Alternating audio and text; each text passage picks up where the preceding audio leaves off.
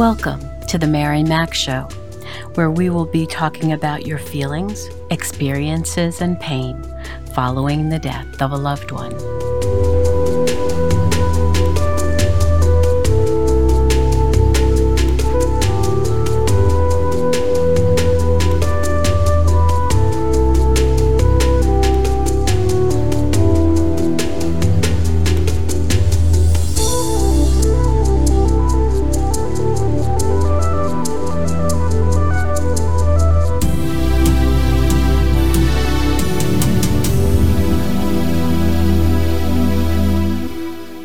Morning, good afternoon, good evening. Wherever you find yourself in this entire world, I welcome you.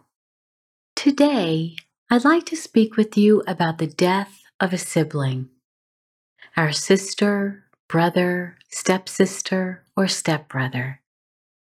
If you've experienced the death of an adult sibling, do give yourself permission to fully grieve for your loved one. You may have had quarrels during your younger years, perhaps even during adulthood, but most of us don't expect our siblings to die young, and definitely not before our parents. We aren't prepared for their deaths, especially if we are close in age. We grew up together and expect to enjoy our latter years together. It's never been a thought for us. But sometimes we are thrown when they die to illness or accident, even a violent death like homicide or suicide, long before we believe it should be their time. And trying to comprehend all this will be based upon whether we've lived through other deaths, the relationship we had with them, whether it was close or aloof, whether we spent a good deal of our time together as children and in adulthood, whether you shared similar life experiences, got together with each other's families, confided in each other, even whether you lived near one another geographically. Sometimes you feel like you don't have the right to grieve the death of your sister or brother. People at work or friends of yours may say things like, You need to get on with your life. After all, it was only your brother, only your sister who died. People can be quite insensitive. For some, losing a brother or sister was an irreplaceable loss since the relationship you shared was so deep. You might have talked to each other, maybe even daily, knew everything about each other's lives, was there for each other when each of you needed emotional support during trying times, were the ones who dropped everything when the other needed a friend. Maybe you raised your families together, had children in the same age range, went on family vacations together, even played sports together. I know a good friend of mine, my friend Debbie, whom I've known since I was in seventh grade. She would go away with her entire family for a week each summer to a cabin by a lake. They could always look forward to spending that time together and just rest, relax, and have fun. To this day, all her family, now with children and grandchildren, visit each summer for a week to vacation together, slow down, spend time, and share wonderful memories. I remember thinking how blessed they were when I was growing up and was so close to Debbie. Her family planned a week away each year without fail, and everyone knew the dates so they could plan accordingly. I just love that. Additionally, you might be made to feel that you don't have the right to mourn to the same degree as his or her spouse. After all, they are looked upon as the one who is really entitled to grieve their death. Well, that's nonsense. You are just as entitled to your grief and loss as any other individual who loved your brother or sister. They were a part of your life long before they met their spouse, so the longevity of your relationship and the way you interacted was much different than the relationship they had with their spouse and children. And while you are grieving the death of your brother or sister, your spouse, who may have had a magnificent relationship with them, will also be grieving, as are your children who just lost their aunt or uncle, maybe their favorite one. So please remember that there are many other family members who are grieving, all at the same time, but in different ways. Don't lose sight of that. Give everyone affected some time and space to feel their pain and process it, especially young children and teens.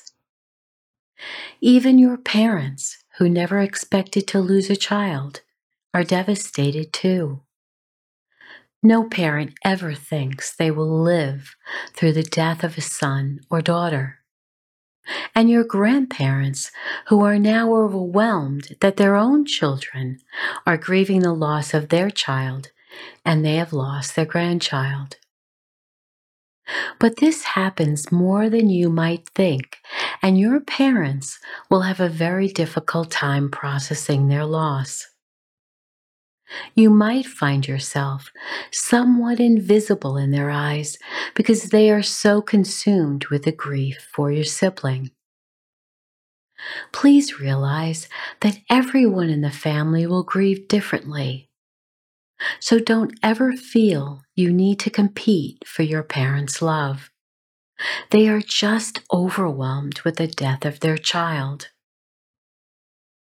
You might also have feelings of guilt anger, bitterness for what should have happened between you and your sister or brother and never did, or what did happen that should never have happened. There are so many emotions that occur over a lifetime. Most good, some not so good, and some downright horrible fights and feuds and divisions for so many reasons. And if all of that was still going on when they died or were killed, you might have guilt left over. You might have anger left over. And you might feel a bitterness from something unresolved. You might feel guilt that you should have died first. After all, you are older or she or he were the kinder one in the family, or that you should have been a better sister or brother to them, or the rivalry you had between you since childhood, which never truly let itself go and still weaved itself through your adult relationship, makes you feel guilty still. You might also feel a great deal of anger for so many things. Anger at how they lived their life, which might have led to their death. Reckless driving, drugs, drinking, or other acts that didn't help them. Hanging out with the wrong crowd. Anger at God for not healing them of a serious illness. Anger at yourself because you always said you'd visit them more and never did anger that they left you so soon, a sense of abandonment because you expected them to grow old with you. All of that will need to be worked through. None of it will be resolved now. But what you can do is write a very long letter to them with all the good, bad, and the ugly and bury it at their gravesite. Now you need to take your time writing this. You'll need to let that letter sit at your bedside for a long time until you feel that you've exhausted yourself of all those horrible feelings and gotten them all down on paper. Only then will you sign and bury it, And then you'll have to leave all that behind because carrying it around in your head like a broken record will do you no good at all. One of the most difficult things to deal with when our sibling dies is to realize our own mortality and the fact that they will not grow old with us. We will not have them around to count on, to share holidays and special occasions like weddings, the birth of children, graduations, and more. The ability to count on them to help in the latter days of your parents' lives. If your brother has died, leaving small children, who will walk their daughter down the aisle? Who will pay for their education? Who will help with expenses to raise their children? Who will be there for his wife who has lost his income? There is so much to consider after a sibling's death, in addition to your grief. One of the most important ways to remember them is to keep their memory alive. You might want to continue your practice of bringing their children and your children to the baseball games you all loved. Maybe it's visiting the gravesite together, bringing flowers and hand painted cards and notes that the children have made. Placing a flower at their seat at family dinners. Saying their name out loud regularly when you're telling remember when stories about them.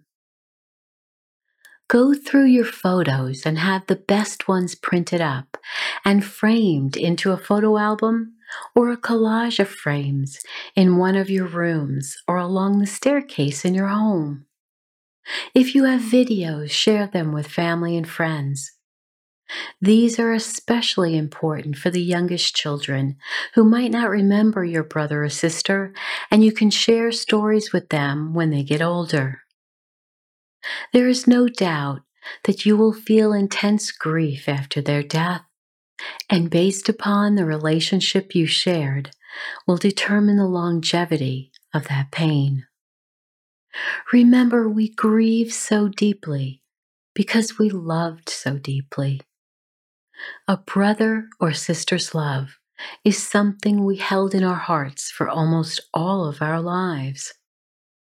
We were raised together, played together, ate together, learned together, and maybe even fought together. And whether we got along, most times they were our closest friends. So when we lose them, whether through expected illness or sudden accident or violence. Their death pierces our heart and soul. There is now one less sibling in our family, and somehow we cannot comprehend that. Our family will never be complete again. But as we move forward through both good and bad days, we will remember them. We will honor their memories with those who survived them. We will feel blessed they were a part of our lives. We will get to celebrate all that they were to us. So now it's time to get up and dance, dance, dance. And I know you still think this is really silly, but please just do it for me anyway, okay?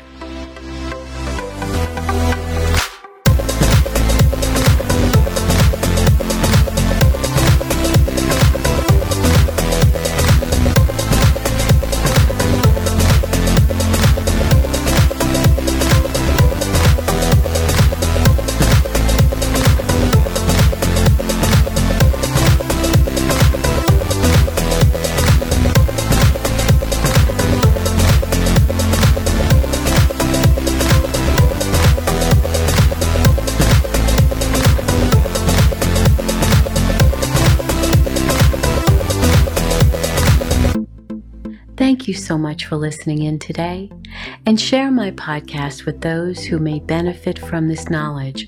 Remember to write five things in your journal each night that you are grateful for. It would mean so much to me if you would subscribe to my podcast and rate and review it at www.themarymacshow.com. Sign up for my private email list there so we can stay in touch, as social media is so unpredictable these days. And as always, remember to be happy because you deserve to. I'll speak with you again soon.